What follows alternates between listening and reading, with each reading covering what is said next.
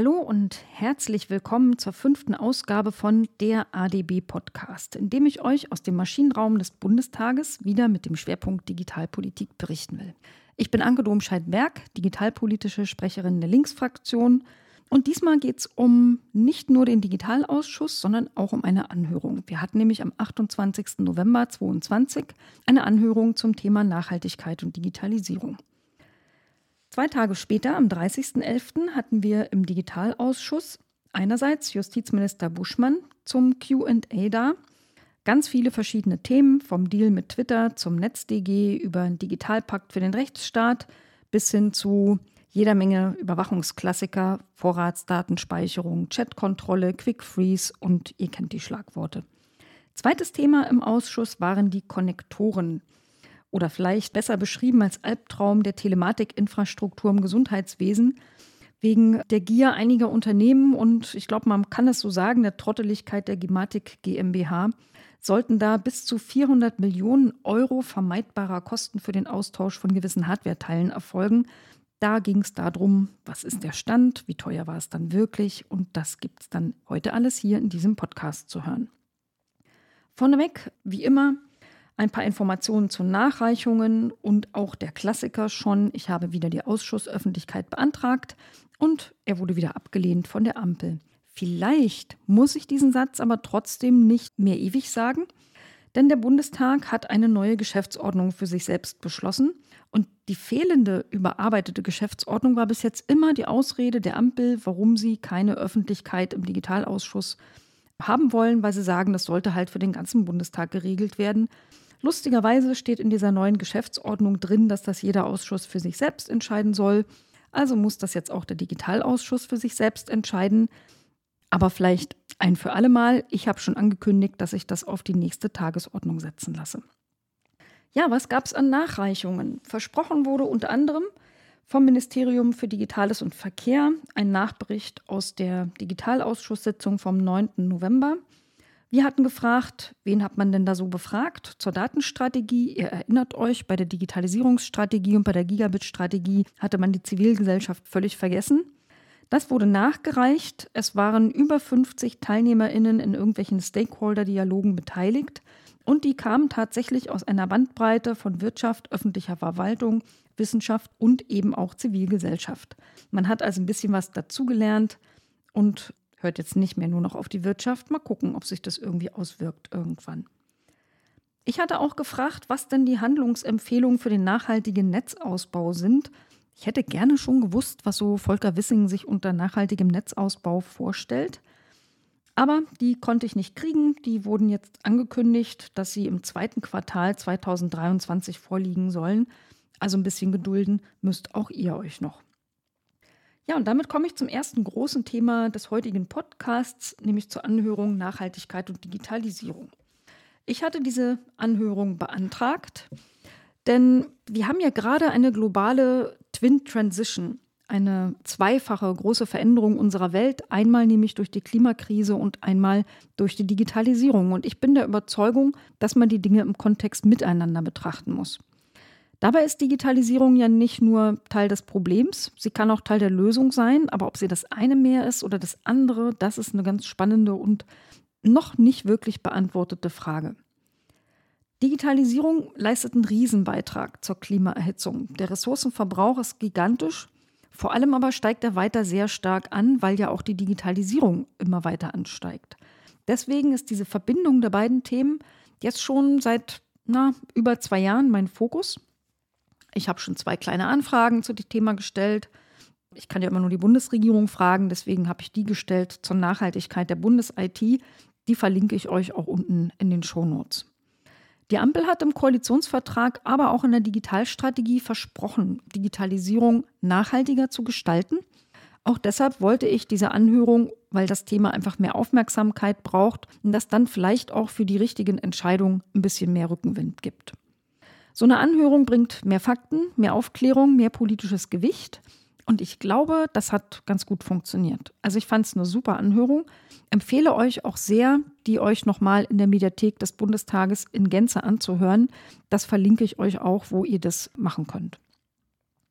Die Bandbreite der Themen, die wir angesprochen haben, war auch super groß. Also zum einen ging es um Energieeffizienz und um Ressourcensparsamkeit von Rechenzentren, von allen möglichen IT-Geräten, von Software und von allgemeinen Reparieren, also Langlebigkeit von Produkten, Update-Fähigkeit, Upgrade-Fähigkeit. Aber irgendwann sind die Dinge halt trotzdem kaputt und dann geht es auch ums Recyceln. Wir sprachen also über Recht auf Reparatur, über Notwendigkeit von Transparenz, über die Bedeutung von Standardisierung, freier Software, aber auch von Gefahren durch den Rebound-Effekt. Und im Wesentlichen ging es darum, nicht nur Probleme zu beschreiben, sondern der Bundesregierung auch Handlungsempfehlungen zu geben. Sinn der Sache bei solchen Anhörungen, dass man Einfluss nimmt auf die Bundesregierung und sie ein bisschen klüger reguliert als vorher. Ja, wer war da? Ihr könnt unter dem Link, den ich euch reinstelle zur Anhörung, lesen, wer genau die Sachverständigen gewesen sind. Wir hatten vier VertreterInnen aus der Wissenschaft, also von der Technischen Universität Berlin, vom Fraunhofer Institut und vom Öko-Institut, drei aus der Wirtschaft, ein Smart Meter Unternehmen vom BDI und vom Bitkom-Verband und dann war Marina Köhn noch da vom Umweltbundesamt. Wir haben über verschiedene Schwerpunkte gesprochen in der Anhörung. Also einmal ging es logischerweise erstmal um die Höhe des Impacts der Digitalisierung. Und da haben die Sachverständigen sehr viel Wert darauf gelegt, dass man den gesamten Lebenszyklus betrachten muss, von egal was man da gerade anguckt, also ein Smartphone, Rechenzentrum, was auch immer. Also es darf nie nur um Betrieb gehen, um die Benutzung, sondern immer auch um die Herstellung, um die Logistik. Viel Elektronik fährt ja einmal um die Welt, bevor sie bei uns ankommt die Nutzung natürlich auch, aber dann am Ende der Nutzung eben auch die Entsorgung.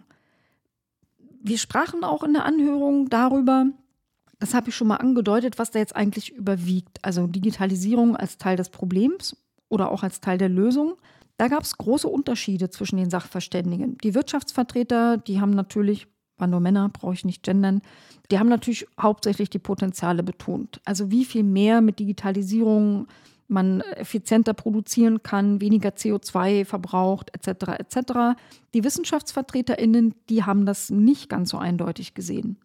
Also zum Beispiel Tillmann Santarius von der Technischen Universität Berlin, der hat ganz klipp und klar gesagt, dass Digitalisierung bis jetzt noch keinen Beitrag zur Erreichung des 1,5 Grad Ziels geleistet hat und eigentlich zum aktuellen Zeitpunkt eher eine Triebkraft für mehr Ressourcenverbrauch ist. Er hat das auch begründet. Der ökologische Fußabdruck von Informationstechnologie steigt nämlich seit Jahren deutlich an, obwohl ständig Effizienzsteigerungen erfolgen. Und es wird auch weiter so sein. Also begründet hat er unter anderem, dass die Nachfrage nach Wachstum im Prinzip automatisch kommt. Alle wollen immer das Nächste und Bessere und Schnellste haben, was es da so gibt. Aber die sozialökologischen Ziele, die kommen halt nicht automatisch. Also Digitalisierung wird nicht von selbst nachhaltig, da muss man schon aktiv was dafür tun.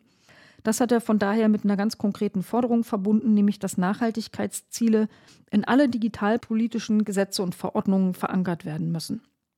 Finde ich eine gute Idee und habe trotzdem meine Zweifel, dass das so passieren wird, aber vielleicht beeinflusst die Anhörung ja ein bisschen was. Wo im Prinzip alle Konsens hatten von den Sachverständigen, war bei der schlechten Datenlage. Es gibt einen eklatanten Mangel an Transparenz. Zum Beispiel hatten wir die Frage zu beantworten, wie effizient, wie energieeffizient sind denn eigentlich die Rechenzentren in Deutschland? Aber die Frage kann einem keiner beantworten, weil man weiß ja nicht mal, wie viele Rechenzentren es in Deutschland gibt, geschweige denn, wie energieeffizient die sind. Es gibt die Daten nicht. Also alle waren sich einig, wir brauchen mehr Daten. Ein bisschen auseinander ging es äh, dann darum, wie man dahin kommt zu mehr Daten und wessen Daten eigentlich und ob man dann eine Verpflichtung macht oder nicht. Die Wirtschaft zum Beispiel, die möchte nur den Staat zum Datenteilen verpflichten. Also zum Beispiel Umweltdaten als Open Data haben, weil da könnten ja Startups neue Geschäftsmodelle entwickeln. Ich finde Open Data auch grundsätzlich immer toll, aber es darf halt nicht bei Open Data vom Staat aufhören, sondern braucht, und das ist ja aktuell in Planung, ein Energieeffizienzgesetz. Das hat die Ampelkoalition angekündigt, befindet sich gerade der Entwurf in der Abstimmung. Und das enthält ja auch ein Energieeffizienzregister. Das wurde auch in der Digitalstrategie angekündigt. Aber die Chefin des Umweltbundesamtes Köhn hat ganz klar gemacht, das ist nämlich offenbar noch strittig, dass in diesem Energieeffizienzgesetz auch eine Verpflichtung enthalten sein muss, Daten in dieses Energieeffizienzregister einzutragen. Und diese Verpflichtung darf eben nicht nur, das ist offenbar der aktuelle Plan, nur für sehr große Rechenzentren gelten, sie muss eigentlich für alle gelten. Und erst dann, wenn wir diese Daten haben, können wir die Frage beantworten, wie energieeffizient sind eigentlich Rechenzentren in Deutschland.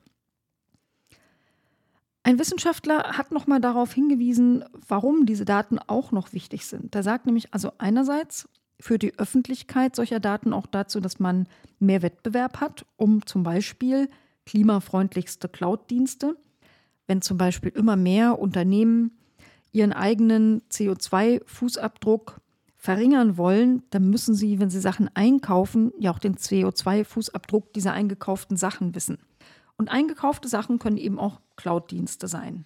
Aber einen zweiten Zweck gibt es auch noch, nämlich wenn ich einmal weiß, wie sich so die Effizienzdaten verteilen auf Rechenzentren, dann kann ich auch feststellen, wer sind denn, wer ist denn sozusagen der Bodensatz der Energieeffizienz und kann dann regulieren Mindesteffizienzkriterien für Rechenzentren und kann auf diese Art und Weise die schlechtesten Angebote aus dem Markt drängen. Wäre also super. Rechenzentren waren generell im recht starker Fokus in dieser Anhörung. Die haben nämlich einen sehr hohen Anteil am Energieverbrauch und davon wiederum der höchste Anteil ist Videostreaming. Das heißt, ihr alle tragt wahrscheinlich auch ein kleines bisschen dazu bei. Die Frage war aber hauptsächlich, wie kann man denn Rechenzentren klimafreundlicher machen? Die Ampel, die will ja sogar bis 2027 neue Rechenzentren klimaneutral machen.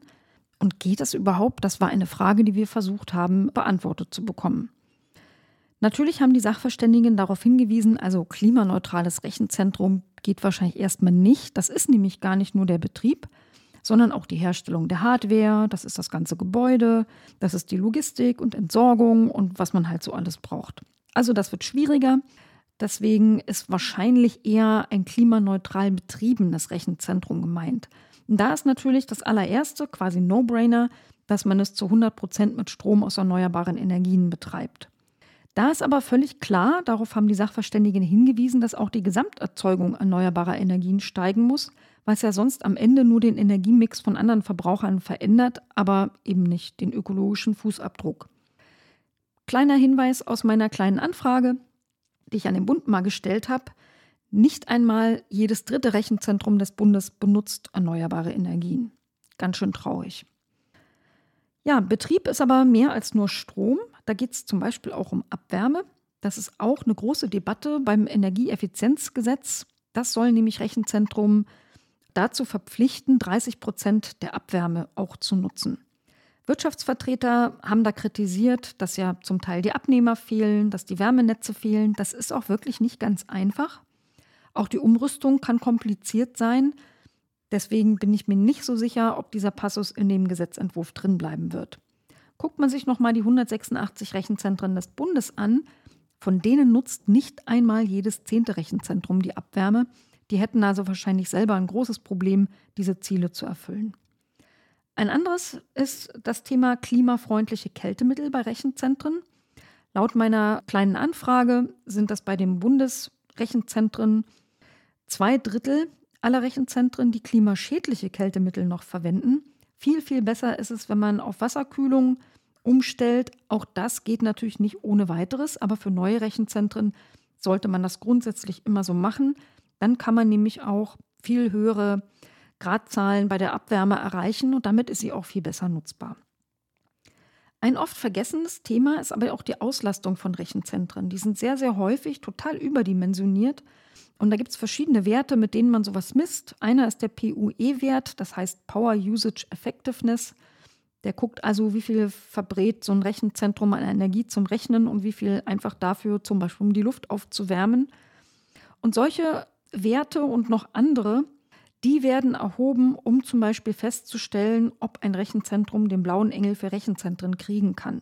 Den gibt es nämlich tatsächlich auch. Den haben aber erst drei Rechenzentren bundesweit und auch nur ein einziges von den 186 Rechenzentren des Bundes. Worauf die Sachverständigen auch hingewiesen haben, ist, dass natürlich der öffentliche Einkauf mit Nachhaltigkeitskriterien riesen Einfluss haben kann, wenn die zum Beispiel auch Cloud-Dienste nur einkaufen von Rechenzentren, die klimafreundlich oder relativ klimaneutral sind, dann hätte das schon ordentlich Impact. Immerhin kauft der Bund für eine Milliarde Euro im Jahr IT-Produkte und Dienstleistungen ein. Aber natürlich ging es auch nicht bloß um Rechenzentren, es ging auch um Netze und Daten.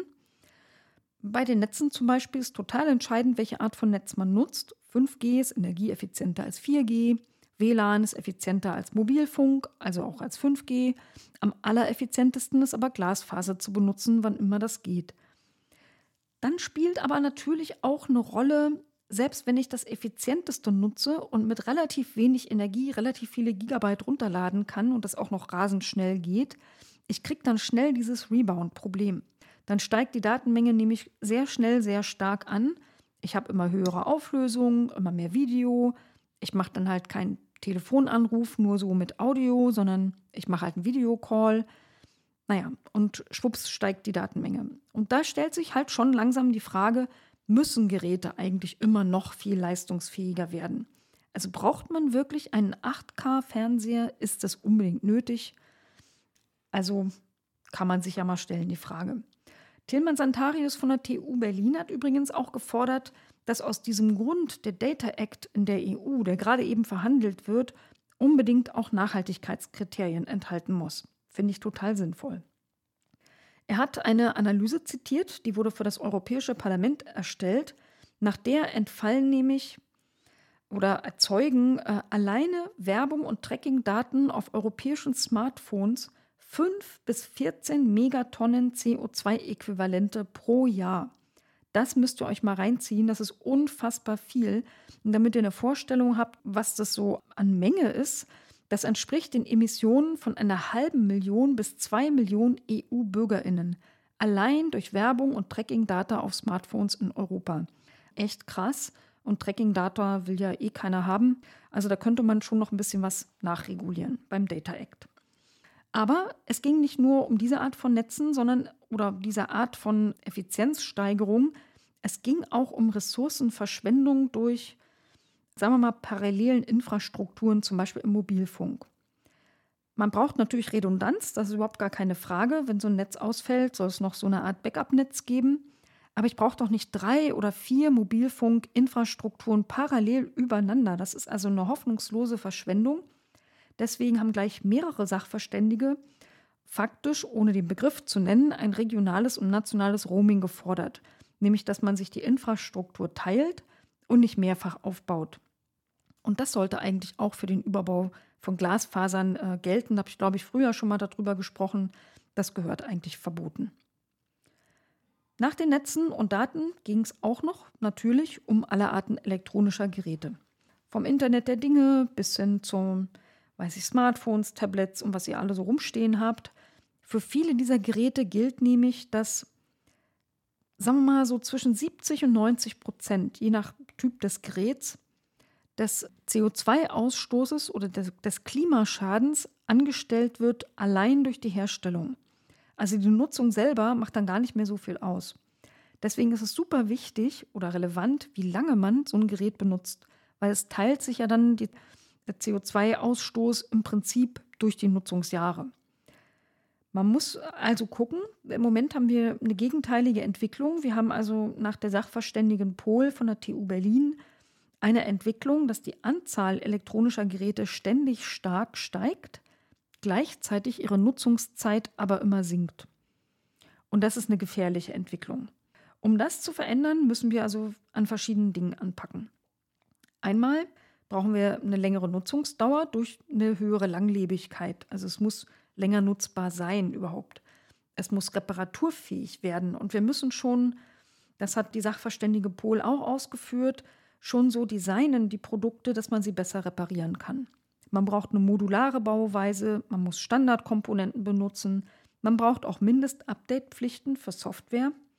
Und sie hat auch ganz stark mehrfach darauf hingewiesen, wie wichtig dabei die Rolle der Zivilgesellschaft ist. Einerseits für den Input, also was man da überhaupt so machen kann. Da hat sie sich äh, bezogen auf den runden Tisch Reparatur, aber auch für die Umsetzung einer solchen Reparaturkultur das machen ja zum Beispiel die Repair-Cafés, die es dezentral gibt. Die sorgen für Wissensvermittlung, für Infrastruktur, zum Beispiel, dass man Maschinen hat und Werkzeuge und sowas alles. Viele, viele, ich glaube eigentlich alle Sachverständige, haben gute Beispiele zur Förderung von Reparaturen gelobt und auch explizit zur Nachahmung in Deutschland empfohlen. Da gab es zum Beispiel den Reparaturbonus, den Thüringen erfolgreich umgesetzt hat, den schon Tausende von BürgerInnen in Anspruch genommen haben. Die kriegen da im Prinzip Cashback, wenn sie irgendwas reparieren lassen. Und in Schweden gibt es zum Beispiel geringere Mehrwertsteuern für Reparaturleistungen. Das fanden auch alle super. Aber sie haben auch immer gesagt, das reicht nicht. Also keine dieser Maßnahmen alleine reicht, sondern man braucht schon ein Paket mit ganz vielen verschiedenen. Die haben sich auch dafür ausgesprochen, mehr Ressourcenverbrauch zu besteuern als Menschenarbeit. Weil faktisch ist ja heute so, wenn ihr euch mal überlegt, wie entsteht so ein iPhone in der Foxconn-Fabrik in China, dann sind da zwar auch noch ein Haufen Menschen beteiligt, aber auch ein Haufen Roboter. Also da wird sehr, sehr viel auf Maschinen verschoben. Beim Reparieren ist das aber nicht so. Also Roboter mögen schon eine Menge können, aber reparieren können die echt schlecht. Also da ist viel Menschenarbeit dabei und das wird im Moment einfach falsch rum besteuert. Brauchen tut man aber eben auch nicht nur so eine Infrastruktur, Maschinen, Werkzeuge, man braucht auch Informationen. Also ich muss zum Beispiel wissen, wo liegen welche Komponenten, wie kann ich was austauschen und reparieren. Also auch das wurde erwähnt. Und ein anderes gutes Beispiel ist ein Reparaturlabel, wie man das zum Beispiel in Frankreich nutzt. Da kann ich, wie man heute, so gibt es ja diese Energieeffizienz-Labels auf Kühlschränken und Waschmaschinen, wo ich dann als Käuferin relativ schnell einschätzen kann, verbraucht das jetzt viel oder wenig Energie. Und genau so sind die Reparaturlabel gedacht, um zur Reparierbarkeit eines Produktes Verbrauchern eine einfache Information zu geben, die vielleicht eine Kaufentscheidung beeinflussen kann. Dabei ist natürlich super wichtig, dass man nicht nur guckt bei so einem Label, gibt es für irgendwas zum Beispiel Ersatzteile, sondern auch kann man die auch bezahlen. Also wenn das irgendwelche Luxusersatzteile sind, die sich eh keiner leisten kann, dann ist es halt auch nicht wirklich reparierbar. Das Ganze muss man untermauern, da waren sich die Sachverständigen im Prinzip einig, bis auf, ich glaube, ein oder zwei Wirtschaftsvertreter mit einem Recht auf Reparatur. Also es braucht einen diskriminierungsfreien Zugang zu Ersatzteilen, kein Erfordernis von irgendwelchen Spezialwerkzeugen, keine Reparaturbremsen durch irgendwelche eingebauten Softwarebarrieren, die zum Beispiel Seriennummern vergleichen zwischen dem Originalgerät und irgendeinem Ersatzbauteil und dann sagen, nö, dich kenne ich nicht, dich mag ich nicht. Und dann funktioniert das Teil nicht mehr. Also sowas darf nicht passieren. Das muss man rechtlich verhindern. Also ein konkreter Handlungsauftrag an die Bundesregierung. Gefordert wurde auch, dass man diese dezentralen, gemeinwohlorientierten Reparaturinfrastrukturen besser fördert, und zwar auch im ländlichen Raum. Also die schon erwähnten Repair-Cafés, aller Arten offenen Werkstätten, das ist super wichtig, weil genau auf diese Weise Zugang zu Reparatur eben überall ermöglicht wird und nicht nur in großen Städten und eben auch Wissen dort vermittelt wird und eine Reparaturkultur überhaupt erst entstehen kann. In Europa ist für dieses Thema die Ökodesign-Richtlinie ganz wichtig. Da wurde gerade am 18.11., also relativ kurz auch vor der Anhörung, eine Ergänzung gemacht, ähm, die sich auf Smartphones und Tablets bezieht. Das haben viele begrüßt, für andere ging es nicht weit genug. Ich muss zugeben, ich habe die jetzt noch nicht lesen können, die Zeit dafür war einfach noch nicht da. Ein Wirtschaftssachverständiger hat aber schon mal gleich gesagt, ja eigentlich ist es ja ganz toll, aber er hätte total Sorge, dass EU-weite Regulierung für dieses Thema eventuell zu einer Überregulierung führt. Aber es ist ja klar, die Wirtschaft will am liebsten gar keine Regulierung. Das ist ja fast immer so. Ja, unser nächstes Thema war Software. Das wissen viele Menschen nicht, aber man kann auch Software energieeffizient entwickeln. Und das Potenzial, das man damit umsetzen kann, ist wirklich riesig. Also so eine Software, die eine bestimmte Aufgabe erledigt, die kann diese Aufgabe auch mit einem bis zu vierfach höheren Energieverbrauch machen. Also das muss man sich mal reinziehen, was für ein Riesenpotenzial das ist, wenn man das vernünftig programmiert. Das kann auch Auswirkungen haben auf die Nutzungsdauer der Hardware. Wenn man zum Beispiel eine super komplexe Software entwickelt, obwohl es auch viel kleiner gegangen wäre, dann kann es sein, dass man so ein Handy einfach nicht mehr benutzen kann, weil das dann einfach zu lahm wird oder dann nicht, nicht mehr läuft. Also wenn man energieeffiziente Software macht, kann man auch die Nutzungsdauer von Geräten verlängern. Leider ist das im Moment noch viel zu wenig Teil der Ausbildung von Leuten, die programmieren lernen. Viele ProgrammiererInnen haben keine Ahnung, was die CO2-Wirkung der von ihnen programmierten Software ist Und es gibt auch immer noch, obwohl da langsam sich Dinge verändern, ein riesengroßes Forschungsdefizit. Das waren jetzt also mal ein paar ganz wichtige Komponenten. Zur Sprache kamen aber auch indirekte Effekte auf die Nachhaltigkeit bzw. auf das Klima. Zum Beispiel, dass man ähm, jetzt 24-7 online shoppen kann. Das erhöht ja auch den Konsum und hat über Digitalisierung indirekt einen Einfluss auf den Ressourcenverbrauch. Und es wurde darauf hingewiesen, dass so Rebound-Effekte ja nicht nur durch Energieeffizienz passieren können, also wenn so ein Gigabyte mit weniger Strom runtergeladen werden kann, dann kann ich halt mehr runterladen, ohne mehr bezahlen zu müssen für Energie. Ja, das kann auch Zeiteffizienz so einen Effekt haben. Wenn ich also in einer kürzeren Zeit mehr Dinge zum Beispiel shoppen kann, weil ich nicht mehr in die Stadt fahren muss, da wird am Ende auch mehr geshoppt. Und personalisierte Werbung kann natürlich auch einen Einfluss darauf haben, dass man mehr Sachen shoppt. Deswegen war eine zentrale Frage, was kann man eigentlich tun gegen diese Art von Rebound-Effekten? Das ist eine wirklich komplizierte Frage, auf die es auch gar keine einfachen Antworten gab. Aber erkannt wurde, es gibt viele Informationsdefizite, man muss Bewusstsein fördern, man muss aber auch zum Beispiel Grundeinstellungen ändern. Kein Autoplay zum Beispiel haben. Man sollte immer Anwendungen haben, die ihre Auflösung automatisch an das Gerät anpassen. Ich brauche ja nicht eine maximale Auflösung mit einem super kleinen Display. Also per Default niedrigere Auflösung sollte man haben und ihr könntet eigentlich auch überlegen, wenn ihr euch ein Filmchen anguckt, ob das immer in der jeweils höchstmöglichen Auflösung sein muss.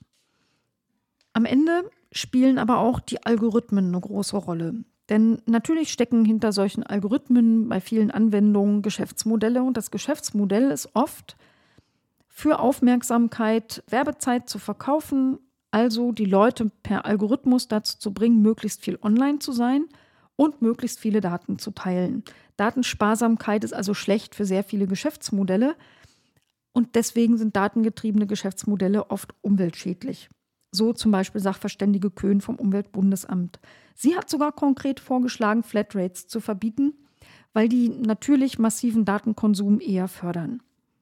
Ich habe nochmal ähm, explizit gefragt, und zwar die Sachverständige Pohl von der TU Berlin, wie sie denn die Auswirkungen des Internets der Dinge einschätzt für diesen Kontext und wie man die nachhaltiger gestalten könnte.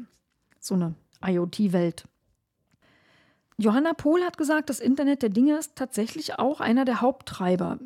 Zum Beispiel für den Anstieg von mehr Geräte. Ja, Leute kaufen immer mehr Geräte. Hat auch damit zu tun, dass es jetzt immer hippere IoT-Geräte gibt und damit natürlich hat das eine Auswirkung auf den Ressourcenverbrauch.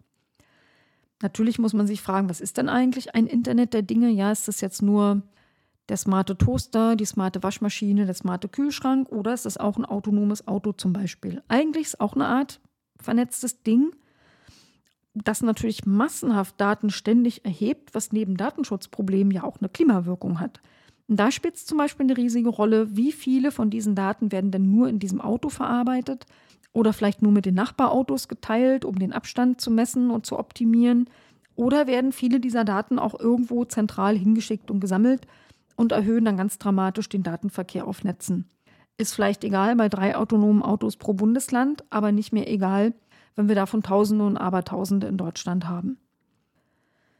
Ja, fragen muss man sich auch, welchen Bedarf erfüllen denn eigentlich diese Geräte? Also braucht man wirklich einen WLAN-Toaster? Der ist ja dann zum Beispiel wahrscheinlich immer online. Alles, was immer online ist, verbraucht auch immer Strom. Schwierige Frage. Also ich persönlich brauche den nicht. Vielleicht stellt ihr euch auch gerade vor Weihnachten, wenn ihr möglicherweise überlegt, sinnlose Dinge zu kaufen, die Frage, ob das wirklich sein muss. Eins hat die Sachverständige aber ganz klar gesagt, die zunehmende Vernetzung auch von Haushaltsgeräten verkürzt in der Regel ihre Lebensdauer. Die sind schlechter reparierbar, sie sind danach übrigens, wenn sie nicht mehr funktionieren, auch schlechter recycelbar, weil der Toaster ist dann plötzlich Elektroschrott. Die Software, die da drin ist, ist oft nicht updatefähig. Es gibt auch gar keine Update-Pflichten und die meisten machen es auch nicht von alleine. Ist also ein bisschen anders als beim Handy.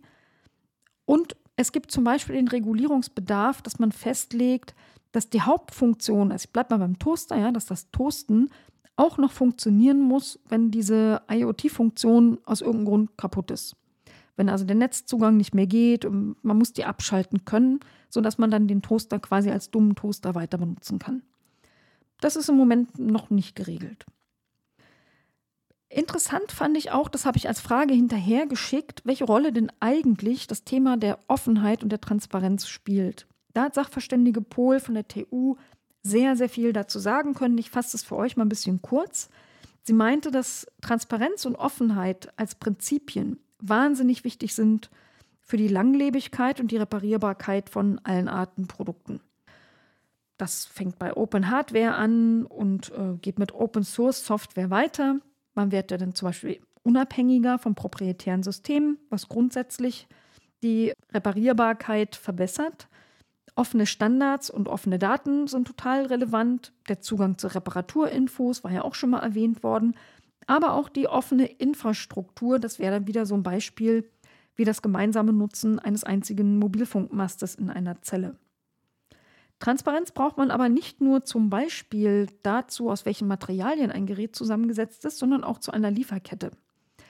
Und da gibt es ja auch ein Lieferkettengesetz nach dem anderen, beziehungsweise wird es überarbeitet aber da ist auch noch Raum nach oben. Ja, das war es jetzt in relativ epischer Breite zum Thema Anhörung, Digitalisierung und Nachhaltigkeit, was ein bisschen daran liegt, dass es mir wirklich ein Herzensthema ist. Und jetzt gehen wir gnadenlos schnell zum nächsten Thema, zum Digitalausschuss vom 30. November 2022, zum Justizminister Buschmann.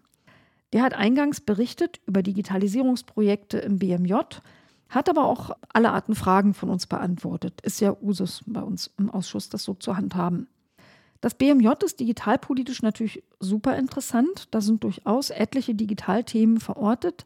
Denkt man vielleicht nicht so unbedingt, aber zum einen gibt es einen recht großen sogenannten Digitalpakt Justiz. Aber es gibt ja auch die sogenannte E-Gesetzgebung, wo man also den Prozess der Gesetzgebung digitalisieren will. Aber es gibt ja auch jede Menge Gesetze, die in der EU oder Regulierungen, die in der EU gemacht werden, die die digitale Welt und zum Beispiel unsere Grundrechte berühren. Also da geht es um Vorratsdatenspeicherung und so weiter und so fort. Aber es gibt auch zum Beispiel Digital Services Act, Digital Markets Act, Plattformregulierung. Da ist also das BMJ ja auch beteiligt und nicht nur andere Ministerien. In seiner Intro hat der Minister erstmal sein eigenes Ministerium gelobpreist und hat gesagt, er war also schon immer ein total digitaler Typ und hat deswegen im Justizministerium bereits 100% digitale Aktenführung erreicht. Das erste Ministerium auf Bundesebene übrigens, das das geschafft hat, und zwar mehrere Jahre vor der eigentlichen Deadline. Also das ist schon gar nicht so verkehrt. Und im Moment leitet er offenbar sogar Personen aus, die diese Expertise, wie man dann so auf E-Akte umstellt, in andere Ressorts hineinträgt. Äh, etwas lustig hat er erzählt, dass er gerne die Gürteltiere aussterben lassen möchte. Das äh, ist jetzt nicht tierfeindlich gemeint oder gegen die Artenvielfalt, sondern Gürteltier nennt man offenbar diese Monsterakten, die in Gerichten herumliegen und die so fett sind, dass sie auseinanderfallen, wenn man sie nicht mit einem richtigen, echten, physischen Klamottengürtel zusammenhält. Also diese Gürteltiere soll es wohl zahlreich geben. Und wenn wir mal so ehrlich sind, in der Justiz und im Gericht haben die ja wirklich nichts verloren. Also es leben die Gürteltiere in der freien Wildbahn und mögen sie aussterben im Gericht. Buschmann hat auch gesagt, das Justizministerium ist ein Haus der Freiheit. Seine Aufgabe ist, Bürgerrechte in der digitalen Welt zu verteidigen. Er kam auch von ganz alleine schon auf Chatkontrolle und Vorratsdatenspeicherung zu sprechen, hat seine bisherige Haltung im Prinzip nur wiederholt. Bei der Chatkontrolle ist er natürlich nicht gegen die Ziele, die diese Regulierung in Europa hat, wo es ja darum geht, Minderjährige davor zu schützen, dass Bilddarstellungen von sexualisierter Gewalt äh, gegen sie im Internet verbreitet werden. Also das findet er natürlich wichtig, dass man da was tut. Aber die Maßnahmen, die mit der Chatkontrolleverordnung geplant sind, findet er total falsch. Ein systematisches Kaputtmachen von Verschlüsselung geht nicht. Und persönlich sieht er da keinerlei Dissens in der Regierung, da kommen wir aber nochmal drauf. Bei der Vorratsdatenspeicherung hat er erneut der anlasslosen Überwachung eine klare Absage erteilt, hat aber eingeräumt, dass der Koalitionsvertrag in dieser Hinsicht innerhalb der Bundesregierung unterschiedlich interpretiert wird. Ja, die Überwachungsfragen haben etliche Abgeordnete interessiert, mich natürlich auch. Wir haben also zum Beispiel gefragt, was ist denn eigentlich der Stand innerhalb der Abstimmung in der Ampelregierung zum Thema Chatkontrolle. Das BMJ, hat Buschmann erklärt, hat seine eigene finale Position fix und fertig und auch kommuniziert. Und Überraschung, er erwartet einen problemlosen Abstimmungsprozess. Das kann ich ehrlich gesagt so gar nicht glauben. Ich habe auch nochmal nachgefragt, weil ich nämlich auf mehrere direkte Fragen, unter anderem als schriftliche Frage ans BMI, gefragt hatte, wie denn das BMI zum Thema Client-Side-Scanning steht. Und ich habe kein einziges Mal eine klare Antwort bekommen. Client-Side-Scanning muss ich euch vielleicht mal kurz erklären. Denn es gibt im Prinzip zwei Möglichkeiten, diese Chat-Kontrolle zu machen, wo man also alle eure Messenger durchsucht, ob da irgendwelches böses Zeugs drauf ist, das ihr euch hin und her schickt. Das kann man also entweder machen, indem man die Verschlüsselung von Messengern kaputt macht. Das steht im Koalitionsvertrag explizit drin, da kann man nicht dran rumdeuteln. Verschlüsselung kaputt machen ist nicht, die Variante fällt also weg. Aber man kann es auch über dieses Client-Side-Scanning machen. Und das heißt, man liest im Prinzip die Informationen, die ihr euch hin und her chattet, im Prinzip in der Sekunde vor der Verschlüsselung schon durch. Und natürlich ist das auch ein Bruch des Koalitionsvertrages, weil es die ganze Verschlüsselung ad absurdum führt. Aber dazu gibt es, bin ich der festen Überzeugung, unterschiedliche Meinungen. Also habe ich da nochmal nachgefragt. Wirklich überraschenderweise hat Minister Buschmann gesagt, nö, da passe kein Blatt Papier zwischen BMJ und BMI und ich glaube es ihm einfach nicht. Ich glaube es ihm auch deshalb nicht, nicht nur, weil man sich um die Antwort auf diese Fragen gedrückt hat, sondern weil ich auch aus sehr zuverlässigen Quellen innerhalb der Ampel heraus gehört habe, dass man genau am Client-Side-Scanning als Idee für die Chat-Kontrolle arbeitet. Man möchte das im BMI und das muss unbedingt verhindert werden und man verhindert es nicht, indem man solche Dissensen unter den Teppich kehrt. Ja, die Chat-Kontrolle hat aber ja nicht nur das Thema Mitlesen in Chats drin, sondern auch noch viele andere Bösartigkeiten, unter anderem eine Altersverifizierung und Netzsperren. Also haben wir auch danach gefragt, was denn seine Position dazu sei.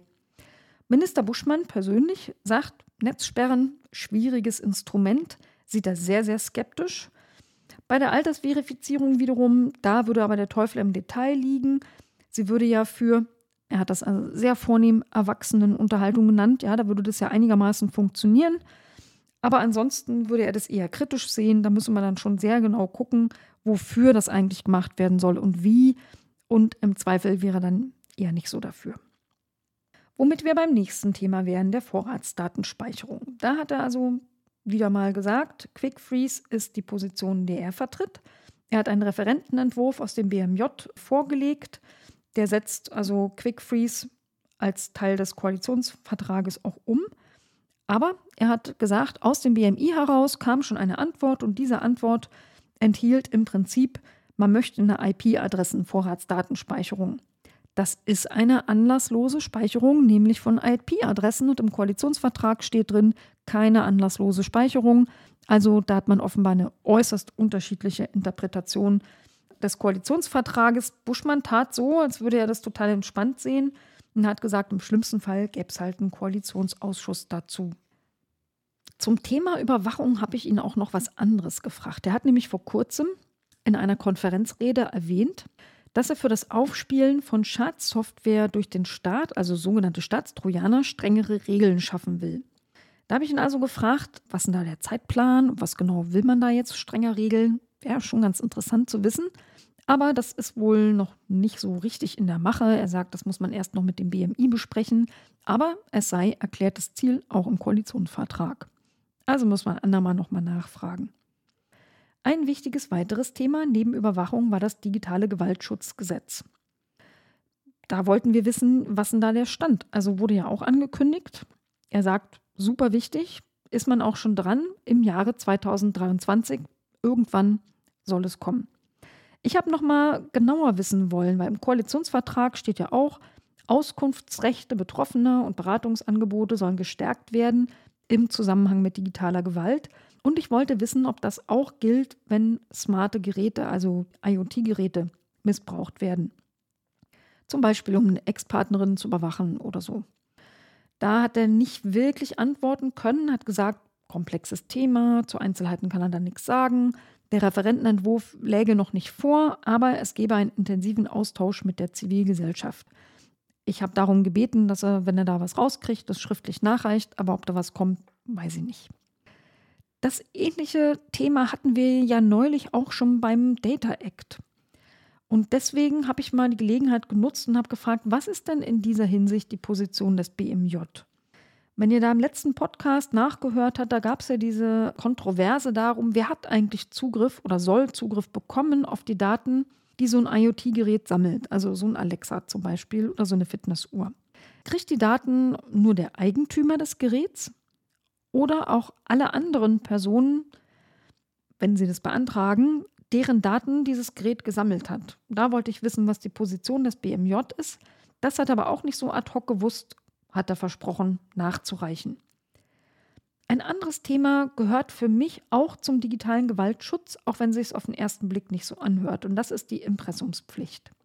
Ich habe sowohl in der letzten als auch in dieser Legislatur einen Antrag aufgelegt, die Impressumspflicht zu verändern, weil ich glaube, dass sie nicht mehr in die heutige Zeit passt. Die schreibt ja im Prinzip einen Adressveröffentlichungszwang der privaten Adresse vor für JournalistInnen, für AktivistInnen, für Bloggerinnen, für alle möglichen Leute, die Webseiten haben, aber für die das möglicherweise gefährlich ist, wenn sie ihre private Adresse da veröffentlichen. Ich hatte die Vorvorgängerin vom Buschmann schon mal danach gefragt im Ausschuss, die Frau Barley, ihr erinnert euch, die hat versprochen, das zu prüfen. Das hatte ich auch erwähnt in meiner Frage, woraufhin Buschmann versprochen hat, dass er das auch prüfen wird und sich das Thema mal anguckt. Das heißt, ich frage natürlich da auch irgendwann mal nach. Dann gab es noch mal einen relativ großen Raum für das ganze Thema NetzDG und Twitter. Der Anlass war ein ganz aktuelles Twitter-Gerichtsverfahren von Anwalt Chanyu Yun. Ich hoffe, ich habe es ansatzweise richtig ausgesprochen. Der nämlich vor ein paar Tagen herausgefunden hat, dass es eine Art Stillhalteabkommen zwischen BMJ und Twitter gibt. Das hat der Anwalt der Twitter-Seite ihm 14 Stunden vom Gerichtstermin mitgeteilt. Und da ging es um ein sogenanntes Gegenvorstellungsverfahren. Falls ihr das äh, nicht genau versteht, ganz kurz erkläre ich es euch nochmal. Das NetzDG soll ja Hass im Internet unter anderem bekämpfen, also strafbare Dinge im Internet, die ja auch dort strafbar sind. NetzDG gibt es seit 2017. 2021 kamen noch mal ein paar Ergänzungen, die zum Teil erst am 1. Februar 2022 in Kraft traten. Und dazu gehört auch der umstrittene Paragraph 3 und um den geht's.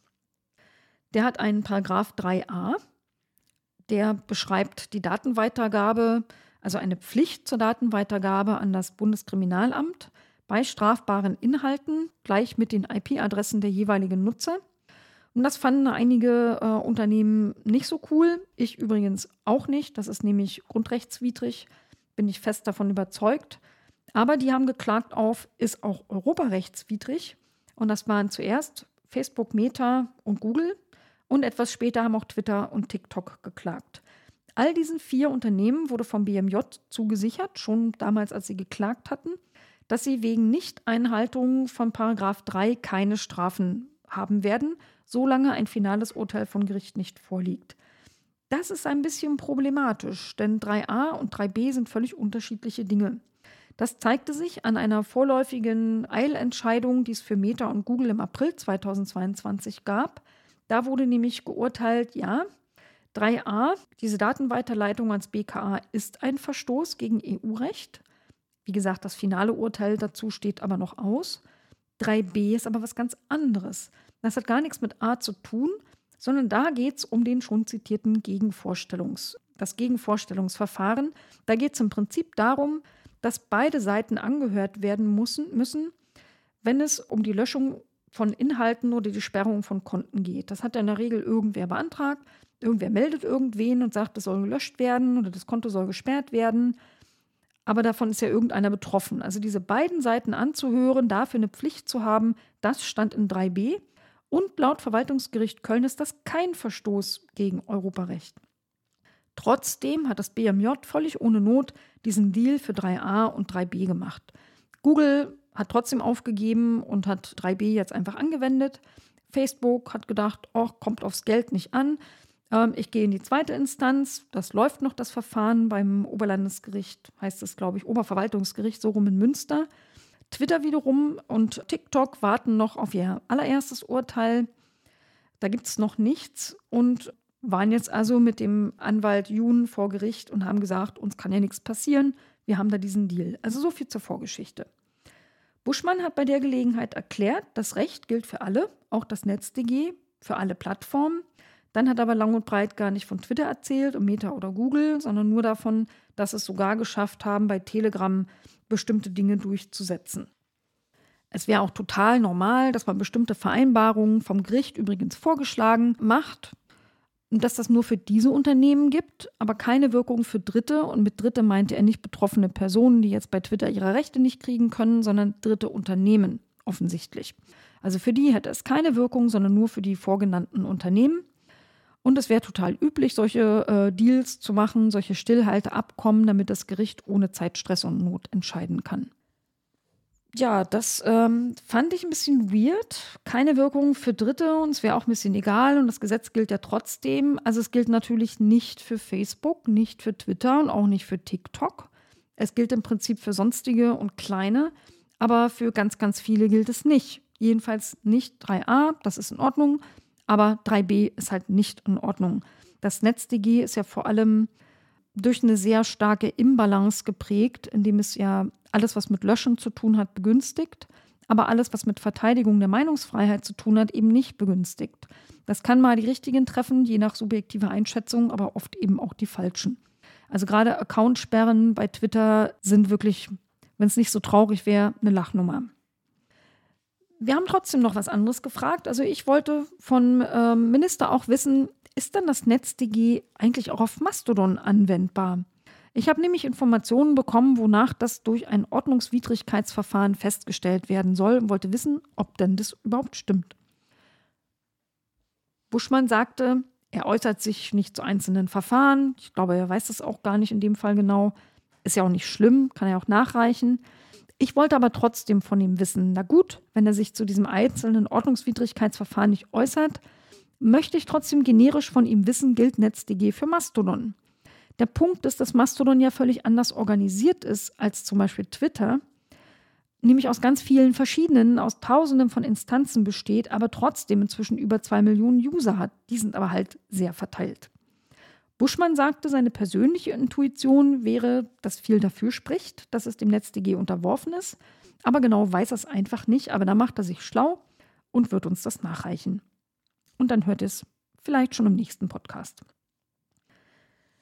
Wissen wollten wir auch, das ist ja ein völlig unumstrittener Teil des NetzDGs, ob es denn noch funktionierende Zustellungsbevollmächtigte bei Twitter gibt. Also werden die rechtlichen Prozesse, die das NetzDG vorschreibt, von Twitter überhaupt noch erfüllt? Kann Twitter das erfüllen, nachdem die so massenhaft Leute entlassen haben? Da macht Buschmann sich auch schlau und reicht uns die Informationen nach. Misbah Khan von den Grünen hatte dann nochmal eine Frage zum Thema digitale Monopole. Sie hat gefragt, Plattformräte wären ja auch eine Option, da bestimmte Dinge zu überwachen und wollte wissen, was da der Stand ist. Buschmann, ich gebe ihn jetzt mal nur sinngemäß wieder, reagierte mit Hä? So Plattformräte, was denn das? Misbah Khan hat nochmal darauf hingewiesen, dass das ja im Koalitionsvertrag drin stünde, da so diese Plattformräte. Hatte er irgendwie nicht gehört und nicht auf dem Schirm. Hat dann aber gesagt, also da ist, ist er gar nicht zuständig, da ist das BMDV zuständig, also Wissing. Woraufhin Miss Bakan sagte, nee, nee, nee, also sie hat da Informationen und laut diesen Informationen ist das BMJ, also Buschmann, zuständig. Das hat ihn dann etwas nachdenklich gemacht und auch da versprach er eine Nachreichung. Nächstes Thema war der Digitalpakt für den Rechtsstaat. Dahinter verbirgt sich ein 200 Millionen Euro Paket, das über ein paar Jahre verteilt für Digitalisierung der Justiz in Bund und Ländern sorgen soll. Die Länder haben da ordentlich rumgenörgelt, sie brauchen eigentlich Geld für mehr Stellen. Aber Minister Buschmann meinte, nachdem der Haushalt dann verabschiedet war, äh, hat sich das ein bisschen beruhigt und auch die nörgelnden Länder würden jetzt Geld für Digitalisierungsprojekte beantragen und bestimmt wird alles noch sehr gut im Laufe der Zeit. In diesem äh, Digitalpakt für den Rechtsstaat werden vor allem viele Projekte und Einzelmaßnahmen gefördert. Es gab aber aus der Justiz auch immer wieder die Forderung danach, generell besser ausgestattet zu werden, also mit vernünftiger, zeitgemäßer IT, also im Prinzip mehr Laptops als Leuchtturm-IT-Projekte. Umgesetzt wird das Ganze unter anderem in Kooperation mit der Digital Services for Germany, also für einzelne Projekte. Da war von einem Online-Tool die Rede. Das ist, glaube ich, schon in der Entwicklung. Für Kleinforderungen, wo es halt besonders darauf ankommt, ähm, dass die User Interface funktioniert, dass man es also so userfreundlich gestaltet hat, dass jeder Laie da zum Beispiel eine Kleinforderung quasi nicht vor Gericht, sondern mit einem Online-Tool durchsetzen kann. Bundesweit wird auch an einer Justiz-Cloud gearbeitet. Die hat besonders hohe Anforderungen, kann man sich ja irgendwie vorstellen, an Sicherheit und auch an Redundanz. Und dann erwähnte er noch, dass es zu dem ganzen Thema 2023 einen Digitalgipfel für Justiz geben soll. Dann hatten wir noch so ein paar kleine Themen, so ein Potpourri von KI in der Justiz war die Rede. Da wurde uns erzählt, dass ein KI-Portal geplant ist, aber Details gibt es dazu noch nicht. Das hat noch einen sehr, sehr frühen Stand. Wenn ich es richtig verstanden habe, soll es da vor allem aber darum gehen, äh, im Prinzip offene Gerichtsdaten zur Verfügung zu stellen, also zum Beispiel den Zugang zu Urteilen und Informationen aus Urteilen besser zur Verfügung zu stellen, aber natürlich dabei auch Persönlichkeitsrechte zu wahren.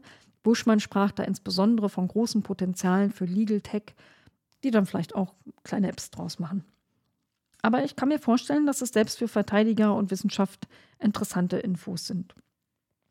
Gefragt wurde danach, wann es denn digitale Aufzeichnungen von strafgerichtlichen Hauptverhandlungen gibt.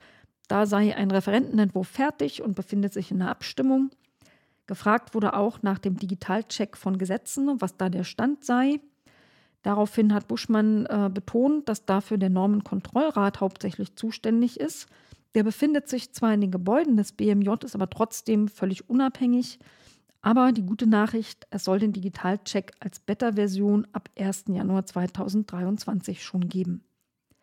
Interessant war noch die nächste Frage. Die ging es nämlich darum, ob denn der Hacker-Paragraph geändert wird, dass er nämlich nicht mehr IT-Sicherheitsforschung kriminalisiert. Buschmann hat dazu gesagt, der ganze Bereich, alles was so mit Sicherheit und Überwachung zu tun hat, soll überarbeitet werden. Da ist eine Evaluation geplant. Es soll Politik mehr auf Evidenz basieren. Und in 2023 soll dazu ein großes Reformpaket vorgelegt werden. Meine letzte Frage an ihn war, kürzlich hat er sich mit den Justizministern der G7 getroffen und ich wollte wissen, ob es da auch digitale Themen gab. Was schon durch die Presse ging, war, dass man sich da schwerpunktmäßig, das hat er auch so gesagt, mit der Ermittlung und Verfolgung von Kriegsverbrechen in der Ukraine beschäftigt hat. Aber da gäbe es auch jede Menge digitaler Bezüge. Zum Beispiel sind ja bekanntlich sehr, sehr viele UkrainerInnen aus ihrem Heimatland geflüchtet. Eine Million sind bei uns, ganz viele sind in anderen europäischen Ländern. Über 100.000 sollen wohl auch nach Kanada gehen. Und in allen möglichen Ländern, wo UkrainerInnen gelandet sind, können die natürlich dann auch Anzeigen wegen Kriegsverbrechen machen. Dann kann man dort Beweise aufnehmen, man muss die Beweise irgendwo sichern. Die sollten aber auch aus anderen Ländern möglichen Zugriff haben. Und vielleicht wird auch in 20 oder 30 Jahren noch ermittelt. Und alles das hat natürlich einen digitalen Bezug. Das fand ich ganz interessant. Damit sind wir einmal durch. Buschmann war ganze zwei Stunden bei uns im Ausschuss. Das war recht lang für einen Minister. Und äh, wir hatten dann noch eine halbe Stunde Zeit für das Thema Konnektoren. Konnektoren, so ein komischer Begriff. Worum geht es da eigentlich? Wir wandern ins Gesundheitswesen dazu. Arztpraxen, Apotheken, Krankenkassen, Krankenhäuser und so weiter sind ja alle digital durch die sogenannte telematische Infrastruktur miteinander vernetzt. Und da müssen sie ja sicher angeschlossen sein und genau dafür sind diese sogenannten Konnektoren da um die Verbindung an die sichere telematische Infrastruktur herzustellen. Stellt es euch einfach vor, wie so ein kleines Gerät aus Plastik, so ein bisschen wie so ein Router, mit dem man dann eine verschlüsselte Nachrichtenverbindung herstellen kann. Zum Beispiel 130.000 Arztpraxen haben so ein Ding bei sich rumstehen. Zuständig ist dafür die Gematik GmbH. Die hat unter ihren Gesellschaftern Ärztekammern, alle möglichen Verbände, Krankenversicherung, aber mit 51 Prozent Gesellschafteranteil auch das Bundesgesundheitsministerium. Kümmern tut sich die Gematik auch noch um elektronische Gesundheitskarten und alles mögliche andere, das mit E-Health zu tun hat. Und diese Gematik, die hat offenbar in Absprache mit den Herstellern von diesen Konnektoren entschieden, die samt und sonders auszutauschen. Also diese kleinen Hardware-Dinger. Als Gründe wurden angeführt, dass Zertifikate auf den Konnektoren auslaufen. Die hatten eine Lebenszeit von fünf Jahren hat eine bestimmte RSA-Verschlüsselung und die wäre dann halt veraltet und dann könne man die nicht mehr benutzen. Ja, jetzt könnte man ja sagen, ach, tauscht man mal so ein paar Kisten aus, aber das ist richtig teuer. Also geschätzt wurden die Gesamtkosten auf 300 bis 400 Millionen Euro. Und ehrlich gesagt, die würdet ihr alle mitbezahlen. Das sind nämlich Kassenbeiträge. Die Gematik selber hat das die wirtschaftlichste Lösung genannt. Dazu muss man wohl sehr kreativ sein. Auf jeden Fall könnt ihr euch vorstellen, wenn 130.000 Arztpraxen und noch ganz viele andere sowas benutzen, entsteht da auch eine unfassbare Menge an Elektroschrott. Also sowohl der Elektroschrott als auch diese paar hundert Millionen Euro sind im Prinzip vermeidbar. Der Chaos Computer Club hat zum Beispiel ein Software-Update entwickelt und als kostenlose Open Source im Prinzip der Gematik geschenkt. Damit kann man ähm, den Hardware-Austausch überflüssig machen und kann das im Prinzip auf dem Softwareweg machen. Dann kam das BSI um die Ecke. Es hieß ja, die Schlüssel sind veraltet und es wäre ein Sicherheitsrisiko und deswegen muss man die Hardware austauschen. Das BSI hat aber festgestellt, dass es auch jede Menge Konnektoren gibt, die aktuelle RSA-Schlüssel haben, die also mindestens bis Ende 2025 verwendbar sind, dass aber ein großer Teil, also wirklich fast alle der Konnektoren sogar fähig sind, noch modernere Verschlüsselungen zu nutzen, zum Beispiel eine sogenannte ECC, äh, das ist eine elliptische Kurvenkryptographie und dass die auch sogar über 2025 hinaus nutzbar wären. Trotzdem hat die Gematik, konnte man den Medien entnehmen, haben sich auch etliche Gesellschafter darüber geärgert, am Austausch der Hardware festgehalten. Das war also so Hintergrund unserer Fragen im Ausschuss. Ich habe auch eine nagelneue kleine Anfrage dazu gestellt. Konnektoren im Gesundheitswesen, Software-Update statt Konnektorentausch. Wenn ihr diesen Podcast hört, gibt es wahrscheinlich schon diese Antwort auf die kleine Anfrage auf meiner Website. Wenn nicht, guckt einfach ein paar Tage später nochmal nach. Den Link werdet ihr dann auch in den Shownotes finden. Kleine Anfragen sind ja immer eine gute Möglichkeit, bestimmte Informationen aus der Bundesregierung rauszukriegen. Einige Fragen sind aber einfach offen geblieben. Und zwar, warum haben die denn am Konnektorentausch festgehalten, obwohl die ursprünglichen Argumente im Prinzip entkräftet wurden? Hat man überhaupt ein softwareseitiges Update geprüft, das laut BSI ja auch möglich ist? Wie hoch sind denn die Kosten eigentlich im Vergleich, also Hardware-Tausch versus Software-Tausch? Hat man das überhaupt evaluiert? Und dann hat uns natürlich interessiert, was ging da eigentlich ab auf diesen Gesellschafterversammlungen? Warum haben die sich für einen Konnektorentausch entschieden? Ich wünschte wirklich, wir hätten Zugriff auf die Gesellschafterprotokolle, aber dem ist leider nicht so. Als Gäste waren da ein Vertreter vom BSI, mehrere Vertreter des BMG und der Chief Production Officer der Gematik. Die Einführung gab es vom parlamentarischen Staatssekretär des BMG, Dr. Franke. Der hat also sich selbst als dienstältesten Gesundheitspolitiker beschrieben. Das kommentiere ich jetzt mal nicht. Und der hat in seiner Intro eigentlich nur die Lösungskompetenz der Gematik erwähnt, was ich schon ein bisschen schräg fand. Hat die wirtschaftlichste Konnektorenaustauschlösung vage verteidigt, aber eigentlich keine Art neuen Input geliefert. Ja, und dann haben wir im Prinzip zu verschiedenen Oberthemen uns ausgetauscht. Zum Beispiel zur Anzahl auszutauschender Konnektoren und den damit verbundenen Kosten. Da gab es als Antwort, alle Konnektoren, deren Zertifikate bis August 2023 auslaufen, müssen ausgetauscht werden. Das sind also nicht mehr alle, sondern nur noch die, die bis zum nächsten Jahr August auslaufen. Aber wie viele sind denn das eigentlich? Das wissen die nicht. Also in 2022, das haben sie mir schon auf die kleine Anfrage geantwortet, da sind es ungefähr 18.000. Die Kosten pro Konnektor für einen neuen Konnektor sind übrigens 2300. Nach Adam Riese macht es also für die in 2022 auszutauschenden Konnektoren etwa 41 Millionen Euro.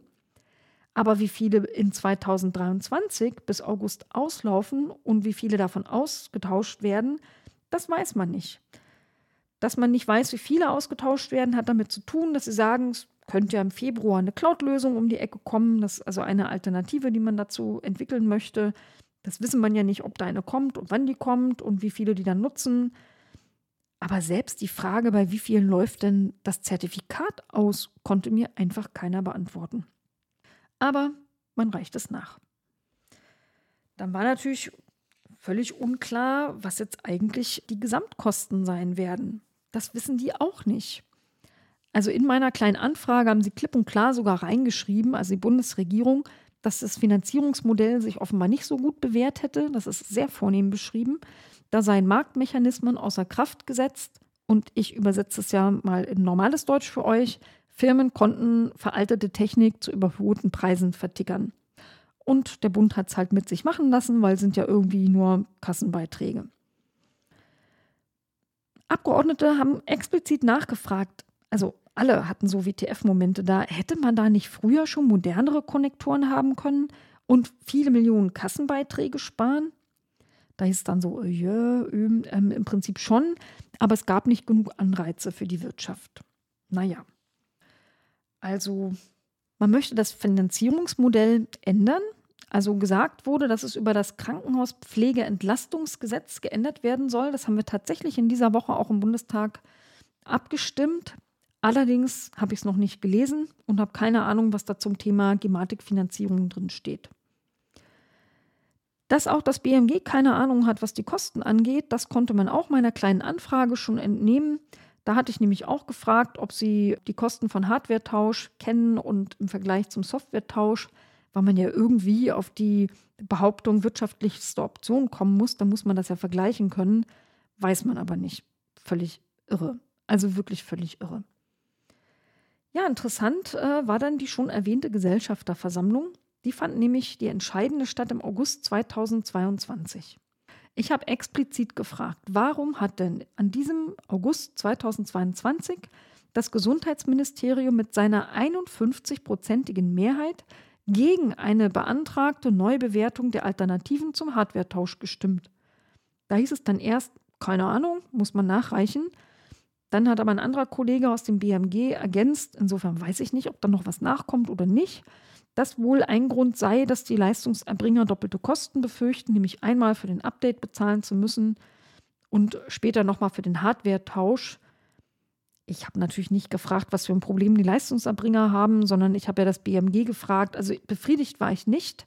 Deswegen habe ich auch nochmal die Frage hinterhergeschickt, ob wir die Protokolle der Gesellschafterversammlung haben können. Das konnte man auch nicht beantworten. Fragt mal nach, aber hat schon mal angekündigt, dass es extrem unwahrscheinlich ist. Zum Schluss geht es noch um einige kleine technische Fragen, für die, die sich für sowas interessieren.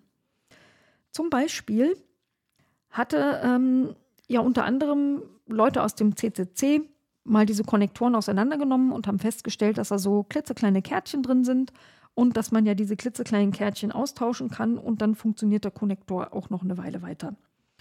Da habe ich gefragt, ob man diesen Austausch dieser kleinen Karten sich mal näher angeguckt hat.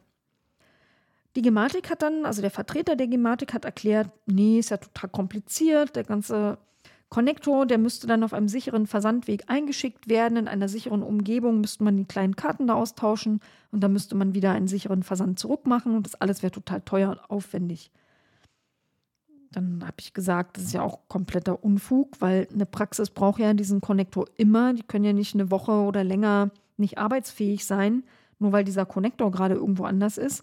Der Gematik-Typ sagte, ja, genau, aber das habe ich ja nicht gefragt. Also meine Frage war eigentlich, hat man geprüft, ob ein zertifizierter Techniker in die Arztpraxis kommen könnte und einfach da diese klitzekleine Karte austauscht und da sagte der Typ von der Gematik, das hätten sie gar nicht untersucht, weil das würde ja die Sicherheit gefährden und man bräuchte unbedingt eine sichere Umgebung, wie man sie nur beim Hersteller hat. Aber das BSI war auch vertreten, also habe ich als nächstes das BSI gefragt. Ist tatsächlich eine Herstellerumgebung, also als sichere Umgebung erforderlich? Oder ging es auch mit irgendwelchen zertifizierten Technikern? Könnten die vielleicht vor Ort da diese kleinen Kärtchen austauschen? Das BSI, der Vertreter sagte, theoretisch könnte das eventuell sein, aber er kann nur prüfen, wenn er eine Spezifikation bekommt und diese Spezifikation ist leider nie entwickelt worden. Die wurde einfach nie gemacht. Das heißt, die Gematik stellt sich hin und sagt, das ist die wirtschaftlichste Lösung, Millionen Euro Hardware auszutauschen und haben nie auch nur geprüft, ob man auch diese kleinen Kärtchen in den Dingern einfach hätte tauschen können, wie das Leute vom CCC in zehn Minuten gemacht haben. Das ist einfach nur peinlich. Ja, also zumindest das Software-Update, das spezifiziert die Gematik gerade. Das ist also mittendrin. Dann gibt es noch einen gewissen Zeitverzug, weil das dann umgesetzt werden muss von den Firmen, aber soll auf jeden Fall im Jahre 2023, ich vermute mal vor August, fertig sein. Ich fasse für euch mal zusammen. Es war absoluter Konsens bei den Abgeordneten sämtlicher Fraktionen, dass es ein großes WTF-Thema war, dass hier Millionen Euro verschwendet wurden, weil schlecht geplant wurde, nicht zukunftstaugliche Technik eingekauft worden ist, massenhaft Elektroschrott entsteht und dass man das analysieren und unbedingt Wiederholungen verhindern muss. Das BMG hat übrigens dazu gesagt, ja, ja, die Strukturen der Gematik sollen auch einer genaueren Betrachtung unterzogen werden. Aber gut, die wollen das ja sogar ausbauen zu irgendeiner Digitalagentur für das Gesundheitswesen. Da habe ich wirklich großes Bauchweh. Die Ahnungslosigkeit und die Intransparenz was die Kosten angeht, die Zeithorizonte, die Alternativen, wann die kommen und wie die kommen, ihre Umsetzung, das ist alles so krass, dass mir ein bisschen die Worte fehlen. Ich hätte noch viele Fragen gehabt, aber wir hatten nur eine Fragerunde, die halbe Stunde war schnell vorbei. Nicht so schnell vorbei ist dieser Podcast, aber trotzdem jetzt. Hier noch kurz ein paar Ankündigungen für euch. Da, wo es noch Links dazu gibt, findet ihr die in den Shownotes. 14. Dezember gibt es eine Anhörung zum Thema Web 3.0 und Metaverse. 25. Januar gibt es eine öffentliche Anhörung zum Thema Cybersicherheit. Da liegt der Schwerpunkt auf die Sicherheitsarchitektur der Bundesrepublik. Und am 1. März ist das Thema Chatkontrolle in einer öffentlichen Anhörung dran. Damit verabschiede ich mich von euch. Ich hoffe, ihr habt bis zum Schluss durchgehalten. Ich hoffe, es hat euch wieder Informationen aus dem Maschinenraum des Bundestages gebracht, mit denen ihr was anfangen könnt. Nutzt gerne den Hashtag der ADB Podcast, um mir Feedback zu schicken. Die Kanäle, auf denen ihr das tun könnt, findet ihr in den Shownotes oder auf meiner Webseite ankerdomscheidberg.de.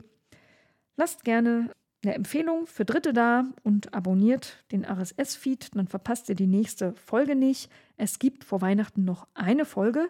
Bis dahin esst viele Kekse und bleibt gesund.